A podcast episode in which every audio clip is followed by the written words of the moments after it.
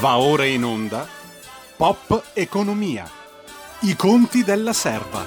Soldi, soldi, soldi, quanti soldi, lodati siano i soldi, i bene amati soldi perché chi ha tanti soldi vive come un pascià.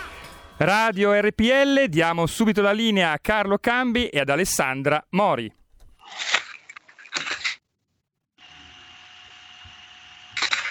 Eh, cari amici e care amiche di, di Ragionare per la Libertà, ciao Mori, come stai? Benissimo Carlo, tu come stai? Siamo abbastanza caldi per i nostri conti?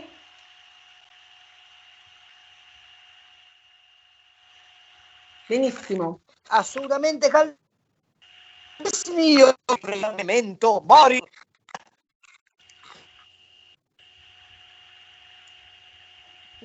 Sarebbe ricordati che devi morire, ma in realtà Meno male che ho sentito la male. Mori così. è in salute, pimpantissima.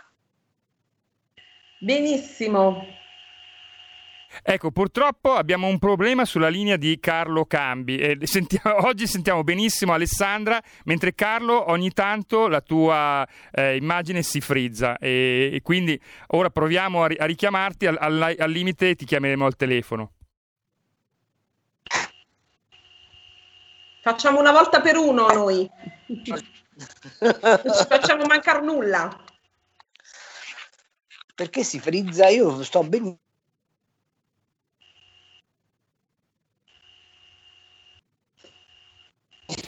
Eh, lo so Carlo, purtroppo sei proprio eh, frizzato, nel senso sei immobile, eh, sei anche un bello spettacolo, ma purtroppo eh, questa è una radio e quindi abbiamo bisogno di sentire la tua voce. Quindi eh, se sei d'accordo ora facciamo iniziare... Vai al telefono, vai, Perfetto, facciamo iniziare Alessandra. Alessandra, fra 30 secondi Vai. avrai Carlo al telefono. Benissimo. Ok. Aspetto lui. Eh, no, Alessandra, parla pure, sei in onda, eh, 30 secondi. Allora, noi di The Economy oggi eh, cominciamo eh, con un pezzo strepitoso. Apriamo infatti con un pezzo a firma proprio del nostro mitico Carlo Cambi che si intitola Angela e Draghi, gli italiani dannati nel girone della UE. E ora Carlo ci spiegherà, non appena riavrà il collegamento, ancora meglio che cosa vorrà dire. Ma qual è la notizia di oggi? La notizia è sui vaccini, è veramente clamorosa, cioè l'Austria felicemente saluta la UE e dice non faremo mai più accordi con Bruxelles e annuncia invece un altro accordo, quello con Israele, cioè farà un siero di seconda generazione con Israele. Mentre in ambito europeo il carissimo amico Dombrovskis, e cioè il vice di Ursula von der Leyen, spinge per rimettere insieme ai suoi falchi il patto di stabilità che per noi sarebbe una grandissima sciagura. E ecco che qui noi volevamo un pochino interloquire con Carlo e bussare alla porta del nostro Dombrovski per farci per capire quando, ehm, se sarà, se succederà, quando rimetterà questo patto di stabilità, perché sembra quasi tra qualche mese, in primavera, e soprattutto vorremmo capire questo famigerato acconto del recovery ci sarà, non ci sarà, quando ce lo daranno, perché Carlo, da analista raffinatissimo ed esperto qual è, dice sempre che questo recovery non lo avremo, dice abbandonate ogni speranza voi che entrate perché del recovery non vedremo nemmeno l'ombra. Ecco, Alessandra, abbiamo Carlo in linea. Carlo, Eh, io- Carlo, se Allora, mi hai con- sentito, io ho annunciato il tuo strepitoso pezzo di oggi che non troveremo. Intanto cominciamo a dire che l'Europa ha detto un'altra balla, ok?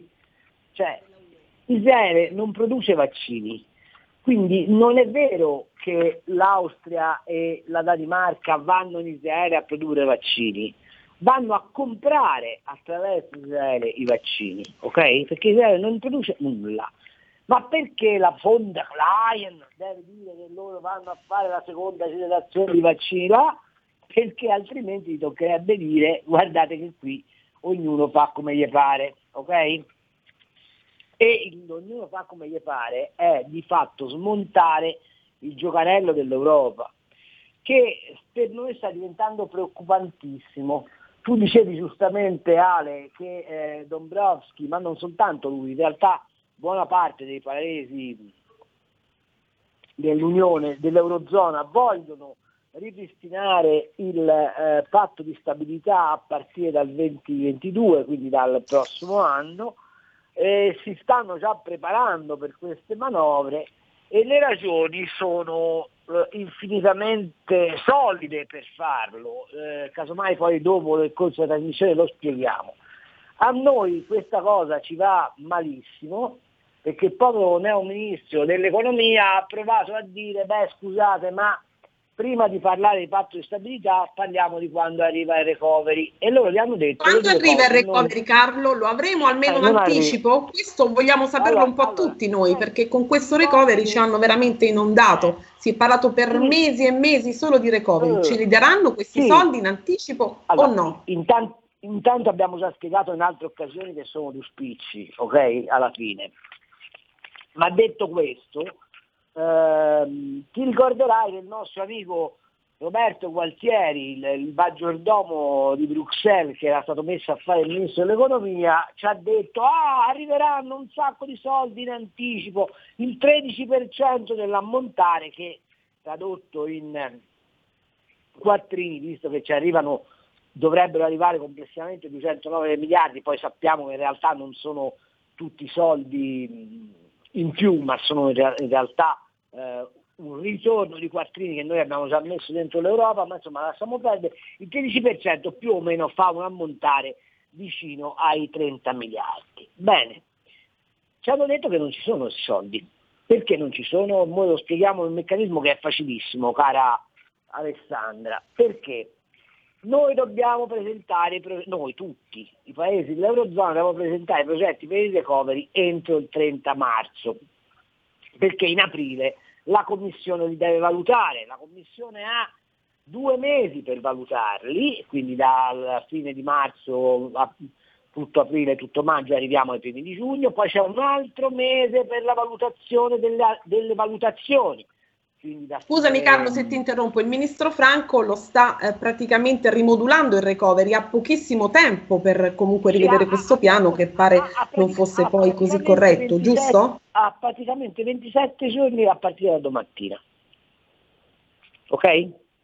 Dando per Basteranno? Buono, eh? No, non bastano, ma ah, comunque diciamo che ci faranno uno sconto, proprio perché ci abbiamo Draghi, dando però peraltro per buono che il Parlamento dica che gli va bene perché noi dobbiamo mandare là questa cosa almeno con un pronunciamento delle, delle, della Commissione parlamentare di bilancio che deve dire vabbè sì c'è una compatibilità, insomma magari poi gliela estorcono, ma insomma è molto raffacciato. Però parte il documento, va a Bruxelles, Bruxelles ha due mesi di tempo per esaminarlo, diciamo che a Bruxelles sono bravi un po' meno a trovare vaccini, ma quando si tratta di carte sono rigorosissimi, e il 30 di maggio ci ritorna indietro il papiello.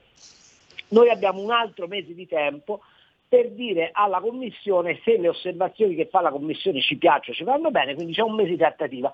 Arriviamo al 30 di giugno, attenta cara Alessandra e attenti Piena estate Carlo, piena estate, speriamo no, di no, poter andare eh, al mare un pochino, poi esatto, ne parliamo subito dopo. C'è un'altra cosa carina, che mm. tutti i parlamenti dell'Unione devono votare la revisione del recovery. Al momento l'hanno votato in 6, quindi ce ne mancano 21. Ok? E questo in periodo okay. estivo. Quando tutti i parlamenti hanno votato l'adesione al recovery, si deve pre- pre- prepar- preparare lo strumento veicolo che serve per andare sui mercati a fare la provvista dei famosi 370 miliardi a debito che poi l'Europa ridistribuisce sui paesi. Quindi ben che vada andiamo all'autunno inoltrato, ad autunno inoltrato andiamo sul mercato a pigliare i soldi, i soldi arriveranno probabilmente entro Natale e la Befana dovrebbe portare, ma la Befana del 2022 dovrebbe portare i soldi, non solo... Molte varianti ci sono Carlo, molte eh, varianti. Esatto, nel frattempo però poi ci sta che dal primo gennaio del 2022 ci dicono, sapete che nuovo c'è? È ritornato il patto di stabilità. Mm. E noi stiamo Benissimo. col PIL eh, sotto zero, con un rapporto debito-PIL più o meno intorno al 160% e con un rapporto deficit-PIL che, sta, che viaggia intorno al 10%. Se ci dicono dovete rientrare nei parametri di Maastricht, almeno per il rapporto deficit-PIL, ci tocca una manovretta da 70-100 miliardi. Questo è il quadro. Ora, Le note sono tristi dire... e cupe, Carlo. Una nota positiva c'è in tutto questo. Draghi si sta facendo il suo gabinetto allora. di regia, si sta facendo la sua insomma, cabina di comando, cacciando qualcuno che sicuramente era di troppo. Eh, però insomma mh, dà un po' di ottimismo anche col fatto dei vaccini. In questo almeno possiamo ah. vederla come una nota positiva? La nota positiva sta qua, che la signora Merkel a settembre toglie il, disturbo, toglie il disturbo e tant'è vero che la fuga in avanti che sta facendo l'Austria, che sta facendo la Danimarca, ma anche la situazione dei paesi frugali, intendo gli olandesi, eh, sulla, sul, sul tratto di stabilità, deriva proprio da questo fatto che andando via la Merkel, è una signora che sta lì ormai da, praticamente dall'inizio dell'euro sostanzialmente, eh, eh, la quale ormai mi sembra parlino tutti bene, ci sono veramente poche voci contro verso Angela, è vero? Raccoglie no, no, un consenso quasi unanime. Di... Allora, Angela Merkel dal punto di vista della Germania ha fatto il massimo che poteva, ma è stata anche abbastanza attenta a non passare come la dominatrice d'Europa, tant'è vero che ha sempre cercato di portarsi dietro la Francia, insomma l'idea iniziale che questa Europa doveva nascere per mettere d'accordo Francia e Germania, evitando nuovi contraccolpi al vecchio continente, è stata sostanzialmente portata avanti. Che poi per noi sia stata una rimessa è sicuramente vero, poi un giorno ci dedicheremo a fare i conti e spiegheremo al popolo, anzi domani su Panorama io ampiamente racconto i 20 anni di euro, se qualcuno ha voglia di comprarselo se lo legge e ci troverà dentro qualche risposta a molti interrogativi che riguardano l'Europa, ma detto questo, la Merkel sicuramente non è stata proterva, ha difeso gli interessi della Germania, ma lo ha fatto quantomeno con classe. Non è stata matrigna, insomma, non troppo no, perlomeno, giusto? Sì, ma non è stata proterva, cioè non è stata strega, mettiamola così, eh? Non ha, quando ha dovuto picchiare i soldi, i, i, i sul tavolino, ha fatto Tieni presente che lei ha avuto per anni come alleato competitore Schäuble, che era l'uomo della finanza ultra rigorista, tant'è vero che gli errori che sono stati fatti dal 2008 al 2013, quando poi c'è stato il famoso recovery tax di Draghi, sono imputabili in larghissima misura a Schäuble e a tutta quella corrente di iperrigoristi di cui Dombrovskis purtroppo è il continuatore, Vabbè, però, ma comunque se va via la Merkel c'è un problema di leadership, perché la Germania non ha un leader così forte come Angela. Macron, peraltro, in patria è fortemente indebolito perché ha gestito non bene anche lui la pandemia. La Francia non ha risultati economici eh, particolarmente brillanti e quindi c'è il pericolo di una atomizzazione dell'Europa oppure di una presa di prevalenza di quelle economie che pur essendo più piccole hanno i conti assolutamente in ordine rispetto a Maastricht che possono chiedere il rispetto dei patti. Draghi può giocarsi la chance, magari mettendosi d'accordo con Macron al quale dovremo comunque cedere qualche interesse, per esempio le banche, per esempio qualche, qualche pezzo dei trasporti italiani, per esempio qualche interessenza nelle grandi infrastrutture, potrebbe trovare un accordo con Macron per dire guarda se non ci mettiamo insieme io e te a salvare l'Europa per come l'avevamo nella testa noi va male. Se allora Draghi prendesse la leadership europea come sta cercando di fare, ma bisogna che poi l'Italia lo segua in questo, eh, probabilmente riusciremo, non dico ad anticipare il recovery, ma quantomeno a stoppare la voglia balsana che hanno questi signori di portarci via i quattrini con il, ehm, la, la riapplicazione del trattato di Maastricht. Quindi mi pare di capire, caro Carlo, che l'unica speranza è per noi sempre il Presidente del Consiglio attuale, Draghi, perché c'è un vulnus, sì, ma, altrimenti non c'è sì, più nessuno, giusto? Ho capito bene? Sì, assolutamente, ma, ma, ma, è più probabile che Draghi ci serva in Europa di quanto ci possa servire in Italia. E tu questo l'hai sempre sostenuto nei vari pezzi scritti sì, su The Economy, che Draghi è comunque un po' una nostra polizza eh, italiana più che europea, quindi Esatto. serve più a noi, più in Italia che forse in Europa, giusto? Giusto, però attenta, c'è una cosa che io vorrei che i nostri amici che ci stanno ascoltando considerassero. Qual è il motivo che spinge i paesi cosiddetti frugali a romperci le scatole sul patto di stabilità? Qual è? Tu sei, sei una brava osservatrice e secondo me ci arrivi. Allora, una cosa che non si dice mai, non si è mai più detta, è che l'Italia è, dopo la Germania, il paese meno indebitato d'Europa. Si dice pochissimo, di noi si dicono solo cose brutte, Carlo, che siamo Eh. gli ultimi, che siamo i più indebitati, Esatto. che siamo sempre gli ultimi della Un locomotiva. patrimonio personale, eh, diciamo così, degli italiani di circa 1500 miliardi di liquidità depositate in banca, più i soldi che stanno all'estero, ma quelli lasciamo perdere, e circa 8.000 miliardi di patrimonializzazione. In più il nostro debito, delle diciamo, chiamiamolo debito privato, cioè il debito famiglie e aziende, è più o meno intorno al 120% del PIL. Quello degli olandesi è del 220, quasi 230% del PIL. Eh, noi siamo, dopo la Germania, l'unico paese che ha un debito cumulativo, cioè quindi quello statale più quello privato, sostenibile. Gli altri sono tutti messi malissimo. E allora, che cosa vogliono fare? Vogliono creare le condizioni perché attraverso la leva fiscale si riesca a mettere le mani sulla ricchezza privata degli italiani per coinvolgarla dentro il sistema ehm, finanziario europeo in modo che loro riescono a ristorare le loro posizioni espropriando direttamente le tasche degli italiani. Insomma, sostanzialmente che cosa non sopportano? Che ci siano in Italia i frati ricchi e il convento povero. E allora lo dicono, ma per quale motivo noi dobbiamo finanziare il convento povero se ci avete i frati ricchi? Scacciate i soldi voi per finanziarvi le, le vostre diseconomie.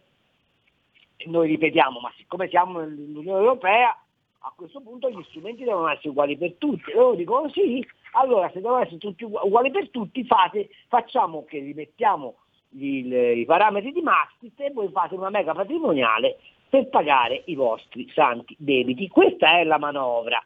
E, e tu capisci che in questa maniera noi stiamo alla canna del gas, perché? Perché se intaccassimo quello stock di ricchezza privata che con fatica gli italiani dagli anni del boom hanno messo insieme, rischieremmo di trovarci con il comparto produttivo italiano che è fatto di piccole e medie imprese totalmente decapitalizzato e quindi alla mercé del primo acquirente, che è poi la mira che effettivamente hanno gli altri paesi europei, tanto per dire quanto l'Europa è fatto di concordia.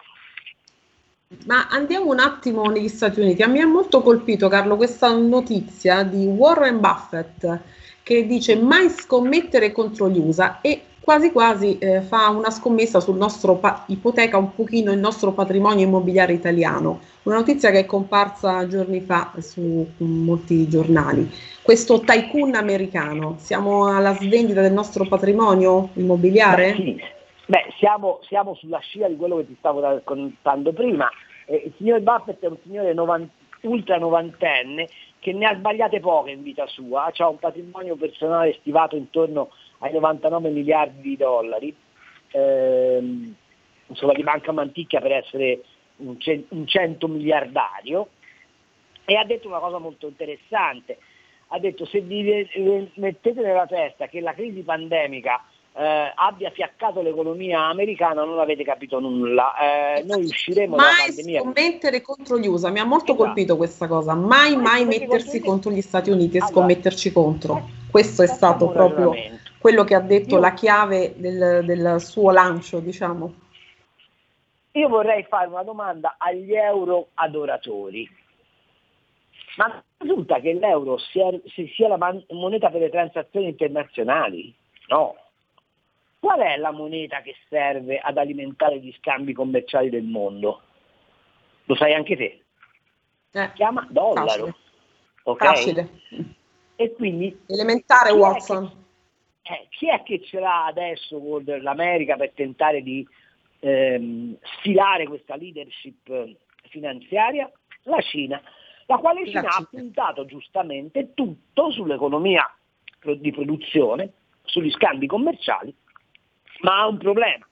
che lei vende e compra in dollari anche lei e quindi teoricamente ha bisogno di condizionare gli americani per far sì che il valore del dollaro sia un valore conveniente per la Cina. Tu vedrai che a un certo punto la Cina farà una mega svalutazione dello yuan, ehm, mh, proprio per, per, far rafforzare il dollaro e per impedire agli americani di eh, esportare, di, di, di, tornare ad essere un partner commerciale competitivo sui mercati. Mh, tenete presente che l'America è il principale compratore di beni e servizi del mondo e tant'è vero che le operazioni che adesso Biden, applaudito dai nostri eh, eh, dalla nostra sinistra non europeista e non sovranista sta facendo una politica che è più sovranista di quella di Trump. Basta dire che ha lanciato... Biden, Carlo, eh, l'America e quindi Biden si sta comportando bene con noi italiani perché Biden sostanzialmente diciamo, non ha maggiorato ma ha confermato poi la politica dell'odiato Trump, cioè comunque per esempio sull'agroalimentare. Ecco, Biden ha confermato 500 milioni di dazi e noi questa cosa non è che ci fa tanto bene, insomma.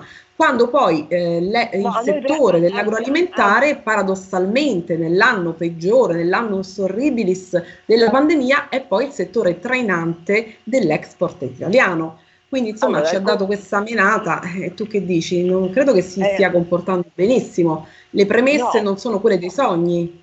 Il, il, compagno, il compagno Trump si è comportato bene con noi perché i dazi a noi non ce li ha messi, o perlomeno non ce li ha messi così forti come ha messo per esempio ai, ai francesi, no? eh, su, sui vini, su questo. Però oggi purtroppo è uscita una notizia che non ci fa per niente piacere, che per esempio per quel che riguarda il vino, noi negli Stati Uniti abbiamo fatto meno 6%, gli Stati Uniti per il vino sono il nostro primo cliente, ci comprano qualcosa come 2 miliardi di vino all'anno. Eh, dice ma che sono 2 miliardi? 2 miliardi sono importanti, poi facciamo un ragionamento complessivo sull'agroalimentare dopo. Ma voglio dire, Biden non poteva non confermare Trump. Quello, quello che, che, mi fa ridere a me è che noi osserviamo l'America secondo i desiderata italiani, dei vari partiti italiani. L'America è un'altra storia. L'America non cambia politiche, può essere più o meno attenta al suo interno, a favorire alcune categorie, alcune espressioni democratiche, tipo l'integrazione razziale, tipo la sanità, eccetera, eccetera, ma all'esterno l'America è sempre l'America. Quindi Biden addirittura ha fatto qualcosa di più severo di quello che aveva fatto Trump, ha lanciato questa, questa campagna Buy American, ci ha messo sopra 1900 miliardi di dollari per dire agli americani comprate americano, non solo, stanno studiando sgravi fiscali consistentissimi per tutte le imprese che torneranno a produrre in America. Perché? Perché hanno capito che i, che i cinesi stanno scommettendo contro l'America. Ecco l'affermazione di Buffett, il quale Buffett però poi fa un altro ragionamento. Noi per tornare ad essere compiutamente l'America dobbiamo dare il senso che dominiamo le economie mondiali. E cosa fa Buffett? Prende 10 miliardi e dice Qual è il pezzo di mondo più pregiato che io mi posso comprare oggi a prezzi convenienti? Si chiama Il Bel Paese. E lancia una campagna massiccia di acquisti di immobili di pregio, ci sta dentro di tutto, in Italia, perché in Italia ormai si compra a prezzo di saldo, ok? Ah, anche perché, ed è notizia di questi giorni di cui nessuno ha parlato, il compagno Conte, che io ho ribattezzato a questo punto Conte la qualunque ha fatto esattamente che adesso diventerà la... il compagno grillino si prende tutto il partito e quindi praticamente diventa, diventa il moderato Conte grillino vero Carlo? Conte la...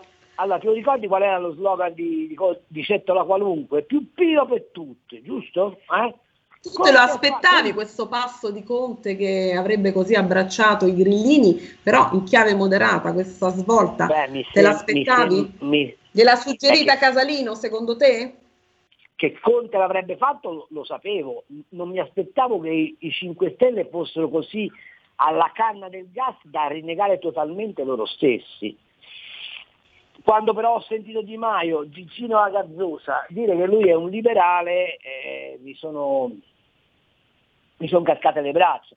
Loro secondo me che cos'è un liberale non lo sanno, come si possa mettere insieme l'idea liberale con il reddito di cittadinanza lo so soltanto Gino Agazzose e quelli che ci, Ci credono. penserà Però che Conte, Conte l'illuminato Conte- a questo, no? Eh? Come? Ci penserà Conte l'illuminato a contemperare al tutto. Conte illuminato. Intanto il Conte illuminato se n'è andato dal governo e ci ha lasciato questo bel regalo. Il PIL ha fatto meno 8,9%. Eh? La pressione fiscale è arrivata oltre il 43%. Quindi nell'anno della pandemia lo Stato ha gravato con le tasse maggiormente sulla minore ricchezza prodotta e ha buttato via più quattrini. Ultimo sentimento, di 590 decreti attuativi che dovevano essere fatti per mettere a terra tutti i provvedimenti annunciati, ricordi la potenza di fuoco, i ristori, no? eccetera, di 590 decreti attuativi ne mancano all'appello 530. Sì. Senti Carlo, torniamo un po' in Italia ai nostri prodotti. Sai che in questa Sì. settimana io ho avuto il piacere di incontrare il presidente di. Confagricoltura Massimiliano Gianzanti e noi su Bioeconomy abbiamo riportato questa intervista che lui ci ha rilasciato in esclusiva. E mi ha molto colpito perché Gianzanti si è proprio appellato al ministro Patuanelli e ha detto questa cosa, come per ristoratori e albergatori occorrono indennizi anche per le imprese agricole colpite dalla crisi e ha sottolineato una proposta valida ma applicata in maniera selettiva, cioè un contributo proporzionato a quello che è stato il calo di fatturato rispetto all'anno precedente. Insomma, in questo colloquio Gianzanti davvero mi ha detto molte cose, sia la partita aperta che ha con l'Europa, lui è molto arrabbiato su questo punto. E poi ha parlato anche delle imprese agricole che sono eh, purtroppo alla canna del gas, molte di queste, in Italia e quindi ha chiesto degli indennizi, così come sta facendo il ministro Garavaglia per gli albergatori, per i ristoratori e tutti coloro che appartengono a questa, a questa categoria. Perché ci- mi ha spiegato che le imprese ora, quelle agricole, si trovano nella condizione di dover fare magazzino, di, dover, di non potersi fermare, perché sappiamo che le imprese agricole sono quelle che purtroppo non si possono mai fermare differentemente dalle altre, e eh, di non eh, però fatturare nulla. Quindi è una situazione insostenibile. E quindi lui dice, molte di queste aziende che per esempio, e torniamo a quello che tu dicevi prima, che fanno, che producono vino, che producono olio, che producono le carni, che producono le insalate, cose essenziali e buonissime, perché il Made in Italy è qualcosa di, fo- di eccezionale, non ce lo tocca, non ce lo può toccare nessuno. Queste imprese non riescono poi mh, a trovare il mercato dalla mattina alla sera nella grande distribuzione. Quindi Eh, ecco che senti, lui- Ale, ti fermo un attimo perché dobbiamo lanciare la pubblicità, visto che sono le 5. Appena, parte, appena finita la pubblicità ripigliamo dal- da- dalla devastatura del vino, va bene? Porta con te ovunque RPL la tua radio. Scarica l'applicazione per smartphone o tablet dal tuo store o dal sito radiorpl.it. Cosa aspetti? Un grosso abbraccio a tutti quanti da Nadine, e Marcus Dardi. In esclusiva su RPL vi presentiamo Mangio, bevo e canto all'italiana. Dove vi raccontiamo la storia della canzone italiana, dai Longobardi al 2000 insieme alla storia di alcuni piatti tipici italiani. e di alcuni vini. Buon ascolto. Ogni sabato dalle 14.30 solo su RPL, la tua radio. Coming Soon Radio, quotidiano di informazione cinematografica. Al cinema viviamo insieme ogni emozione. Pazzesco. Quelle che colorano la vita. Quali sono le cose importanti? Lo sai quali sono. Che fanno brillare gli occhi.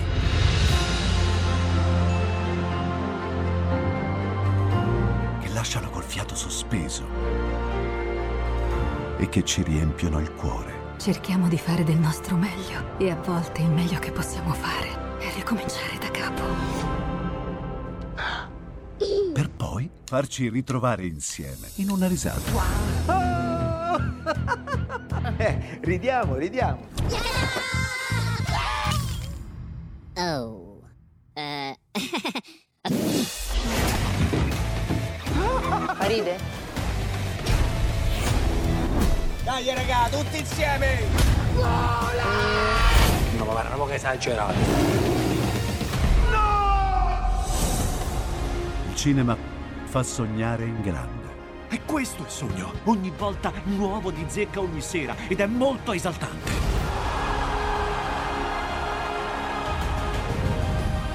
Credo che sia stato il più bel momento della mia vita. Non si arrendono mai. Assolutamente no.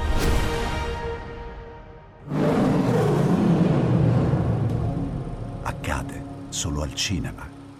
Ciao ragazzi, ci vediamo al cinema. Scusa. Ed eccoci, eccoci, cioè eccoci io, volevo solo dirvi che ci sono, sono arrivato un po' in ritardo ma vi ho lasciato in buona compagnia e nella buona compagnia di Carlo Cambi vi lascerò di nuovo per la seconda parte di eh, Pop Economy, Conti della Serva, vedo Alessandra che è già collegata, rivedo anche Carlo. Lì... Oh, meno male. Eccoli lì, vi saluto entrambi e vi lascio di nuovo la linea. So che parlavate di sbevazzamenti, quindi mi rimetto ad ascoltare. No, che no, no, di sbevazzamenti. Stavamo di, di cose serie, del, del vino. Finalmente Carlo, ti vedo. Meglio così, siamo in due, è più bello, ci vediamo, insomma, è una cosa diversa, no? Vedersi. Eh parlato eh. troppo presto.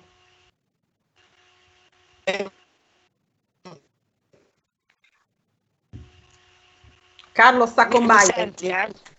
Carlo ti stanno per richiamare. Senti.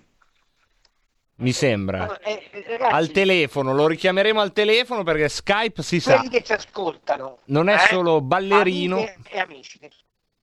Ecco, ma eh, Carlo tra poco ci raggiungerà di nuovo al telefono. Alessandra, eccomi. Sicuramente sta con Biden, Carlo. È stato invitato negli USA, io me lo sento. Sì, è stato così, di colpo, di colpo. Infatti eh, ha, ha, finto questa connessione un po' ballerina, ma in realtà doveva correre lì a parlare anche lì di vini e altre faccende. Che comunque il bello e eh, l'estasiante dell'economia è che c'è dentro tutto. Stavo pensando ascoltandovi.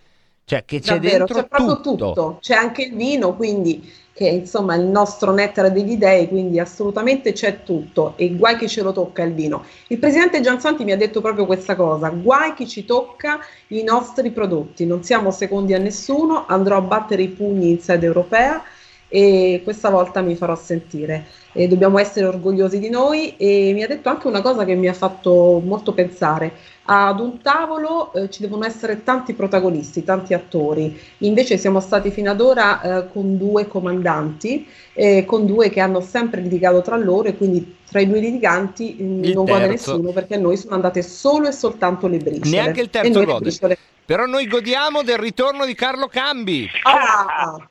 Ragazzi, ma sapete perché io sto soltanto in voce? Dicelo.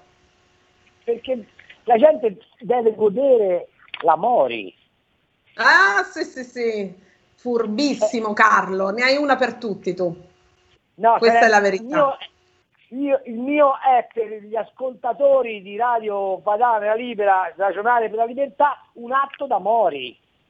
Un atto da Mori, vedi? Senz'altro, eh, ma io vorrei un atto da cambi. Quindi dicevo, Carlo, riprendo, non so sì. se mi hai sentito perché io parlavo, parlavo, ma io non so fino a che punto. Gianzanti che ti ha detto, sto incacchiato con l'Europa, e eh, siamo tutti incacchiati con l'Europa. Eh, insomma, sì, è arrabbiato. Insomma, il complesso dell'agroindustria vale 3 milioni e mezzo di lavoratori e solo il settore dell'agricoltura dà lavoro a 1 milione e 200 mila italiani.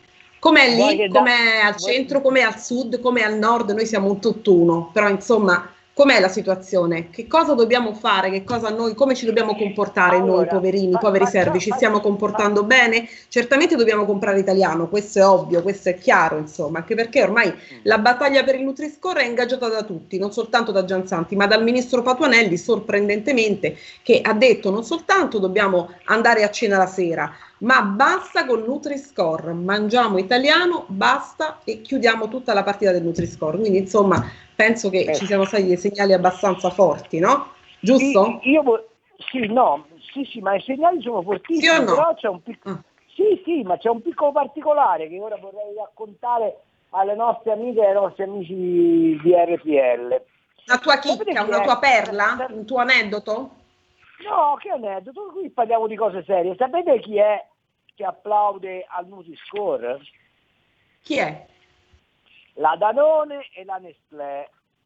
e Non poi anche cominciare a fare il cattivo, Carlo, eh, contro la Danone, No, eh, non cominciare perché c'ha pure il nome come un esponente del governo, quindi Io pa- non si può parlo- parlare male. Eh. Parlo di economia e parlo di economia Sì. e spiego che le multinazionali dell'agroalimentare hanno tutta la convenienza ad omologare quanto più possibile il mercato, perché è ovvio che se io riesco a, a servire con un solo prodotto una pluralità di, di domanda, eh, ne, ne- ne traggo un profitto maggiore, ma poi c'è un'altra storia molto bella, che tutte queste multinazionali si stanno spostando dalla produzione di meri alimenti alla produzione di alimenti arricchiti, cioè integratori, per incrementare la chimica, loro dicono la chimica buona nel piatto. Tu capisci che se uno eh, la vitamina D se la piglia attraverso che so, una bella fetta di chianina alla brace, poi non dà retta agli integratori. Allora, Vitamina D che mi a- permetto di dire pare, pare curi anche il Covid, quindi prendiamo tutti la vitamina D, questa è una delle ultime Esatto.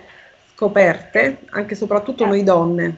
Dimmi pure Allora, Carlo, è, è evidente pure. che dobbiamo diventare tutti vegani, se poi scopri che Bill Gates ha messo qualche milione sopra lo sviluppo della carne sintetica, è evidente che non puoi far sì che il prosciutto di Parma, piuttosto che quello di San Daniele, piuttosto che quello del Casentino invadano i mercati con la loro consistenza gustativa e con la loro valenza culturale essendo prodotti tradizionali. E quindi botte con Nutri-Score, ma altra domanda.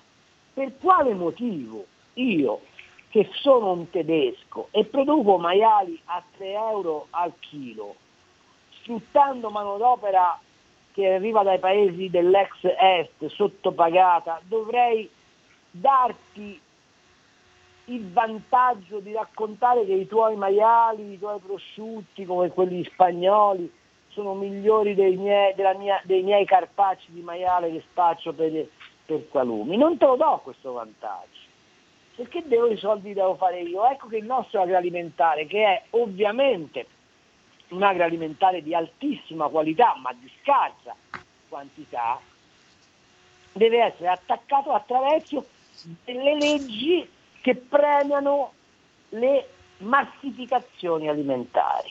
Questa è la vera ragione per cui ci vogliono fottere, perché sanno perfettamente una cosa che non sa nessuno. Sapete che la eh, redditività e produttività di un ettaro di terra italiano è quattro volte superiore alla media della produttività della- dell'agricoltura europea? Cioè, No. fatto 100, ciò che si produce in Italia mediamente nello stesso ettaro di terra il resto d'Europa produce il 25% di quel valore. Ed è chiaro che questa agricoltura deve essere penalizzata, perché da noi non puoi fare le eh, coltivazioni massive, perché da noi non puoi fare se non coltivazioni ad altissimo valore aggiunto. Ma non a caso noi abbiamo un export agroalimentare che vale qualcosa come 50 miliardi di lire, di, scusami, di euro e euro. potrebbe valere molto di più, arrivare fino a 150 miliardi di, di- di euro se riuscissimo a sconfiggere definitivamente la pirateria e l'imitazione del Made in Italy, cosa di cui si dovrebbe occupare l'Europa, ma ovviamente l'Europa non se ne preoccupa. Allora è chiaro che noi siamo, che il nostro sistema agroalimentare che a livello di PIL nazionale vale un quarto del PIL, perché se fai tutte le filiere è un aggregato che vale più o meno 500 miliardi di fatturato con all'incirca 4 milioni di posti di lavoro. È chiaro che questa roba, se tu vuoi indebolire un paese come l'Italia, la devi colpire. E non c'è nulla di casuale in quello che è successo col Nutri-Score, le etichette a semaforo, le politiche agricole indirizzate verso il greening. C'è stato un accanimento, Carlo, mi pare ovvio, ormai l'hanno capito tutti, un accanimento contro il nostro paese, Il contro di noi. qual è? È che invece di riuscire a fare un'alleanza, noi, francesi, spagnoli e greci, le quattro agricolture che sono orientate a questo tipo di produzioni, ci siamo scannati gli un con gli altri, con gli italiani che vanno a Bruxelles e stendono la mano. Questo è il punto centrale. Ma detto tutto questo, noi oggi poi abbiamo un problema di mercato interno. i consumi sono crollati e nonostante questo aumenta l'inflazione. C'è un mio articolo su Bioeconomy che ve lo spiega, se avete voglia di andarlo a leggere, magari poi la prossima volta ne parliamo e lo commentiamo, ma l'elemento drammatico è che i consumi stanno crollando e che crollando i consumi le filiere di specialità agroalimentari che sono proprio eh, costruite per soddisfare una domanda di prossimità vanno in crisi profondissima. Faccio un caso. Il vino, che è una delle nostre eccellenze, dalla chiusura dei ristoranti ha perso circa il 40% del proprio fatturato. E se facciamo i conti, sapete quanti soldi sono? Eh? Stiamo parlando di circa 6, circa 6 miliardi in meno. Eh, i, I formaggi di alta qualità hanno perduto il 30% del mercato. Se, con, se, facciamo tutto il ragionamento sulle filiere di eccellenza, la chiusura dei ristoranti, ma la limitazione degli acquisti, ma la, eh, come posso dire, l'ossessione del risparmio che ha preso gli italiani, i quali continuano a accumulare soldi in bianca perché stanno dentro l'incertezza economico, economica sta distruggendo le filiere di alta qualità del nostro paese, le quali peraltro non trovano neanche più uno, uno, uno sbocco all'esportazione, l'abbiamo scritto su B-Economy eh, nei, nei giorni scorsi, basta pensare che dalla, soltanto con la Brexit noi abbiamo perso 3,4 miliardi di esportazione dell'agroalimentare, cioè è, è, è, significa l'8% in meno di tutto il paniere de, dell'esportazione. La situazione è, oggettivamente molto critica. Ha ragione Cianzanti a dire che bisogna battere i cazzotti sul tavolino, ha ragione Cianzanti a dire che ci serve una forte alleanza del sistema paese, ma bisogna anche cominciare a dire che bisogna togliere l'IVA da questi prodotti, che bisogna cominciare a ridare fiato alla ristorazione, che non si può continuare a non prendere in considerazione che le filiere stanno soffrendo e che se tu mi, mi blocchi il terminare la filiera, io poi con la mia vacca allevata non so che farci, con la mia pecora che devo mungere non so che farci, con il mio grano di straordinaria qualità per fare la pasta migliore del mondo non so che farci e a cascata perdo anche qualità ambientale, visto che tutti si scaldano la, bo- la bocca col greening, con l'ecologia, con gli ecosistemi, sappiate che dalla crisi dell'agricoltura di specialità dipende anche l'impoverimento della tutela ambientale. Senti Carlo, tu sei un esperto sulla situazione drammatica di Alitalia, sai tutto di questo. Magari la storia è molto lunga, poi avremo modo di raccontarla e ripercorrerla. Però oggi ti faccio una domanda un po' provocatoria, nel senso, oggi serve una compagnia di bandiera ma serve veramente una compagnia di bandiera oppure una compagnia che funzioni a questo punto? Perché adesso è tutto sul tavolo di Draghi e anche del ministro dello sviluppo economico Giorgetti. Insomma, a che punto siamo? La mia domanda è un po' forte, me ne rendo conto, ma ci serve qualcosa che funzioni a questo punto, non credi tu? A noi serve un vettore che soddisfi la domanda di Italia poi che sia compagnia di bandiera, che sia operatore privato, che sia eh, l'Arcangelo Gabriele non fa molta differenza. Eh, continuare a raccontare che ci serve una compagnia di bandiera per alimentare il turismo è un falso storico sul quale abbiamo costruito lo sper- più grande sperpero di denaro che si sia mai visto nel mondo, cioè tenere in vita una compagnia che è decotta da 30 anni ricorrendo continuamente a, a, al denaro pubblico. Non è vero che ci serve la, l'Italia per alimentare il turismo, ci servirebbe un sistema integrato di veicolazione in turismo, che è un'altra storia. Sistema integrato di veicolazione del turismo. Tutti i dossier che eh? adesso, tutti i problemi che sono sul tavolo di Giorgetti e del ministro Garavaglia, mi sembra di capire, no? A loro le patate bollenti, giusto? Giusto, a loro le patate bollenti, ma perché hanno anche la competenza, secondo me, sufficiente per farle raffreddare queste patate. Il problema è non avere un approccio ideologico come è stato fino adesso verso l'Italia, è un approccio, come dire, pietistico solidaristico. Se quella compagnia non può stare in piedi, non deve stare in piedi. Sono morte nel frattempo Erwan, Meridiana, Italia, tutte compagnie che servivano anche al turismo nazionale. Nessuno si è mai pellato le dita per, per Meridiana, per Italia, per Erevan, no? Ma quando si parla di all'Italia bisogna portare rispetto ai 20.000 eh, impiegati di Alitalia. Perfetto. Vogliamo fare un ragionamento sui livelli di produttività di Alitalia, vogliamo raccontare che all'Italia da 40 anni sperpera denaro pubblico nazionale. Vogliamo raccontare che quando sono arrivati gli arabi di Etihad soltanto in un mese in cena hanno speso 250 mila euro? E questo me lo, me lo vogliono far passare come necessario al turismo del paese? No.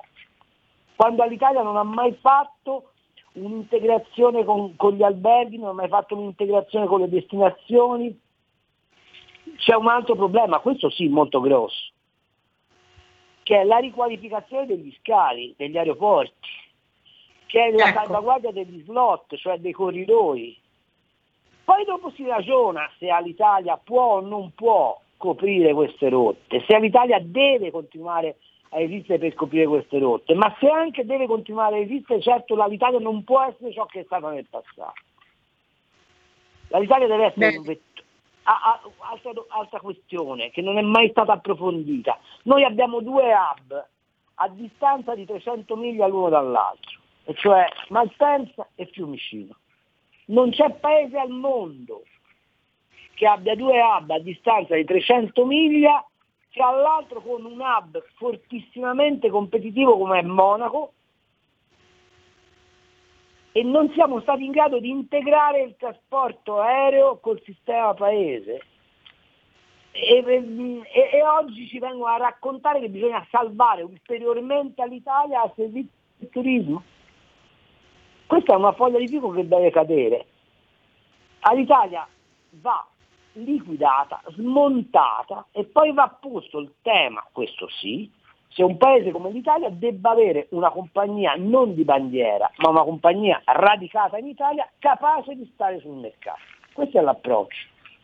Carlo, come valuti la nuova cabina di regia di Draghi? Insomma, ha messo qualcuno di troppo alla porta, sappiamo Arcuri. Come vedi questo trio un po' che affianca Draghi nella prosecuzione del suo difficile mandato? Il fatto che Draghi ci abbia liberato da Arcuri merita tutta la nostra gratitudine.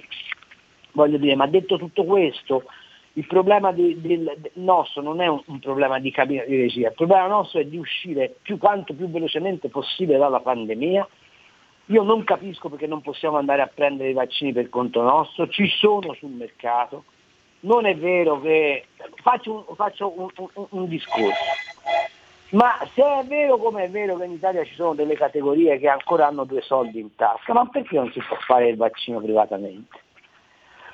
Perché questi vaccini non possono essere venduti nelle farmacie al prezzo che è giusto che siano venduti? Poi chi può se li compra e se lo fa.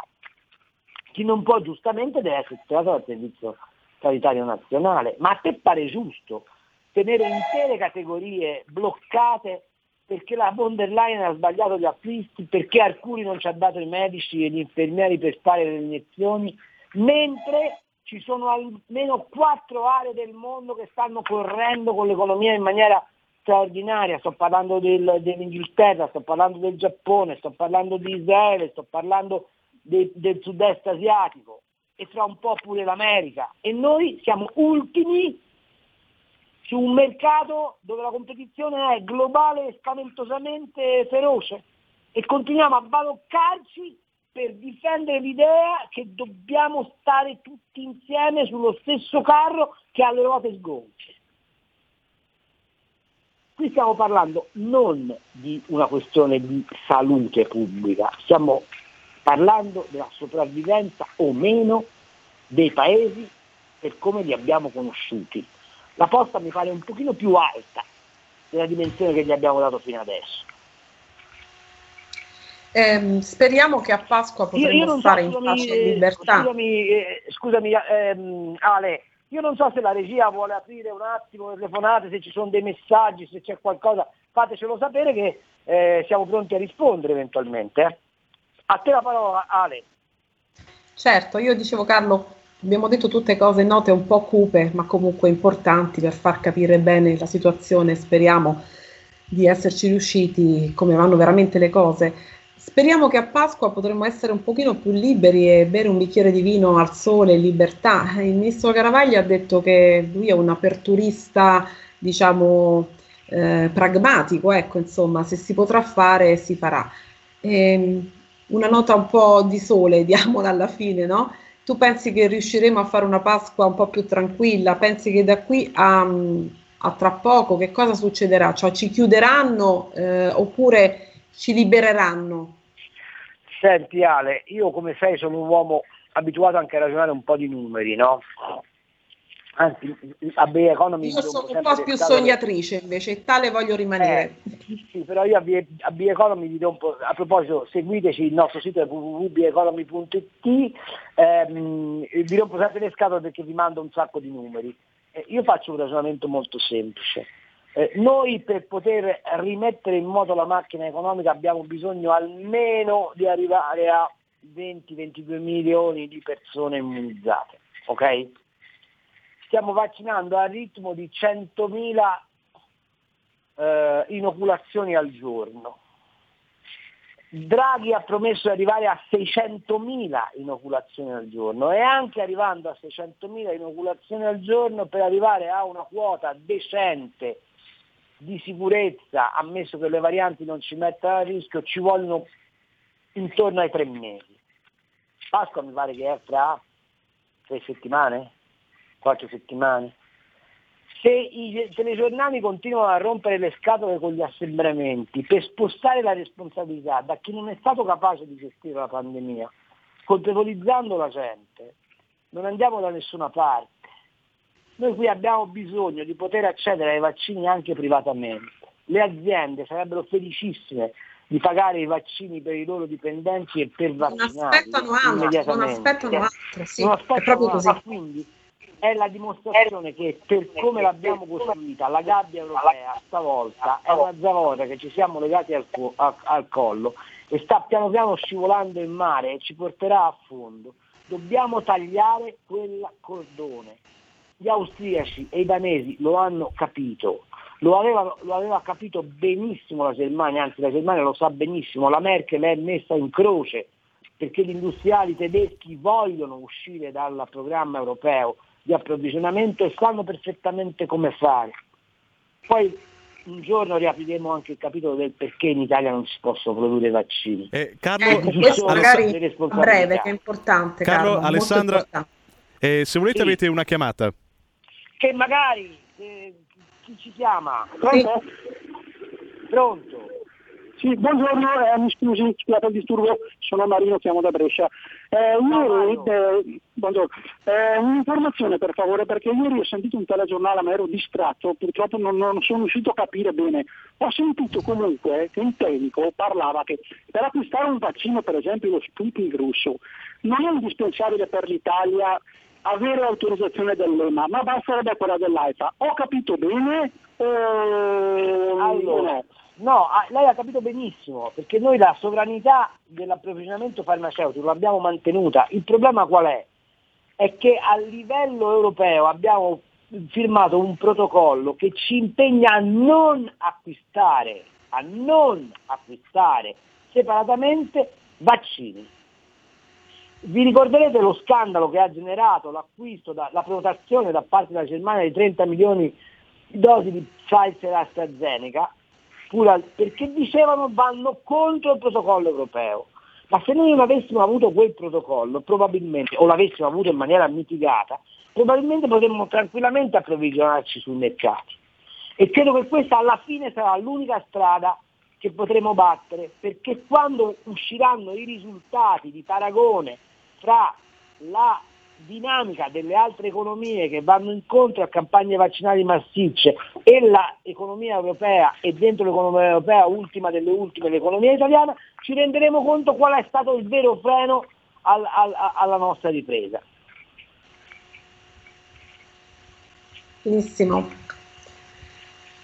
Ale, se vuoi Carlo, aggiungere. Che cosa aggiungere? Che noi ci ritroviamo martedì e parleremo di tantissime cose, speriamo di darvi ancora tante notizie, tante notizie vere di economia reale e anche qualche piccolo scoop che vi esporteremo da B-Economy.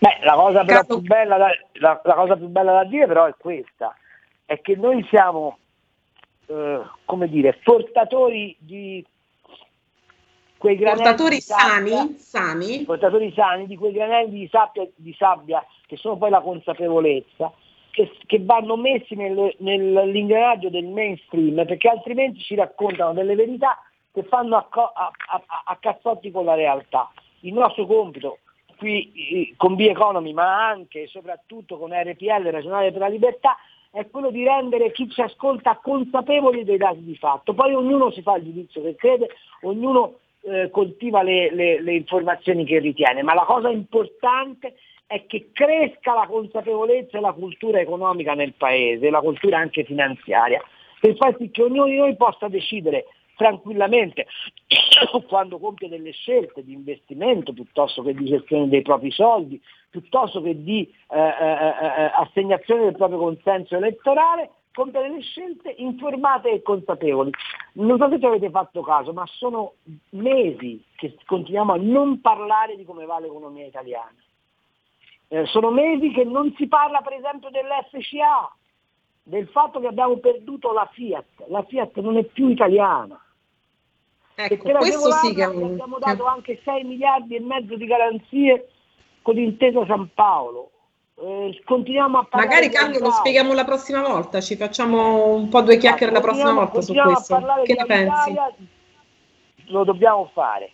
Dicevo, continuiamo a parlare dell'Italia ma non parliamo del fatto che ci sono interi comparti industriali di questo paese che sono privi di tutela e sono privi di attenzione. Bene, dobbiamo rimetterci i fari sopra sta roba, perché questo paese è stato un grande paese, ha l'opportunità di tornare ad esserlo, l'importante però è che cancelliamo gli ultimi dieci anni di sgoverno dell'economia.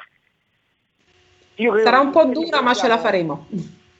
Credo che con questo possiamo dichiarare conclusa la nostra trasmissione di oggi.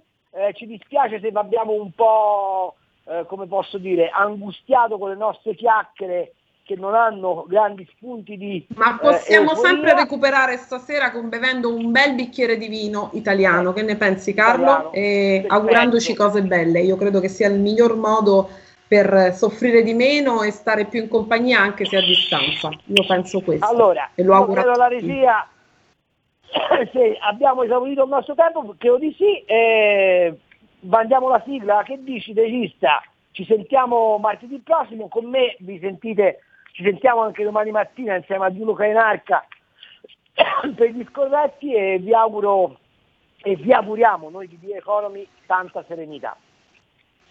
Ciao! A martedì! Avete ascoltato Pop Economia.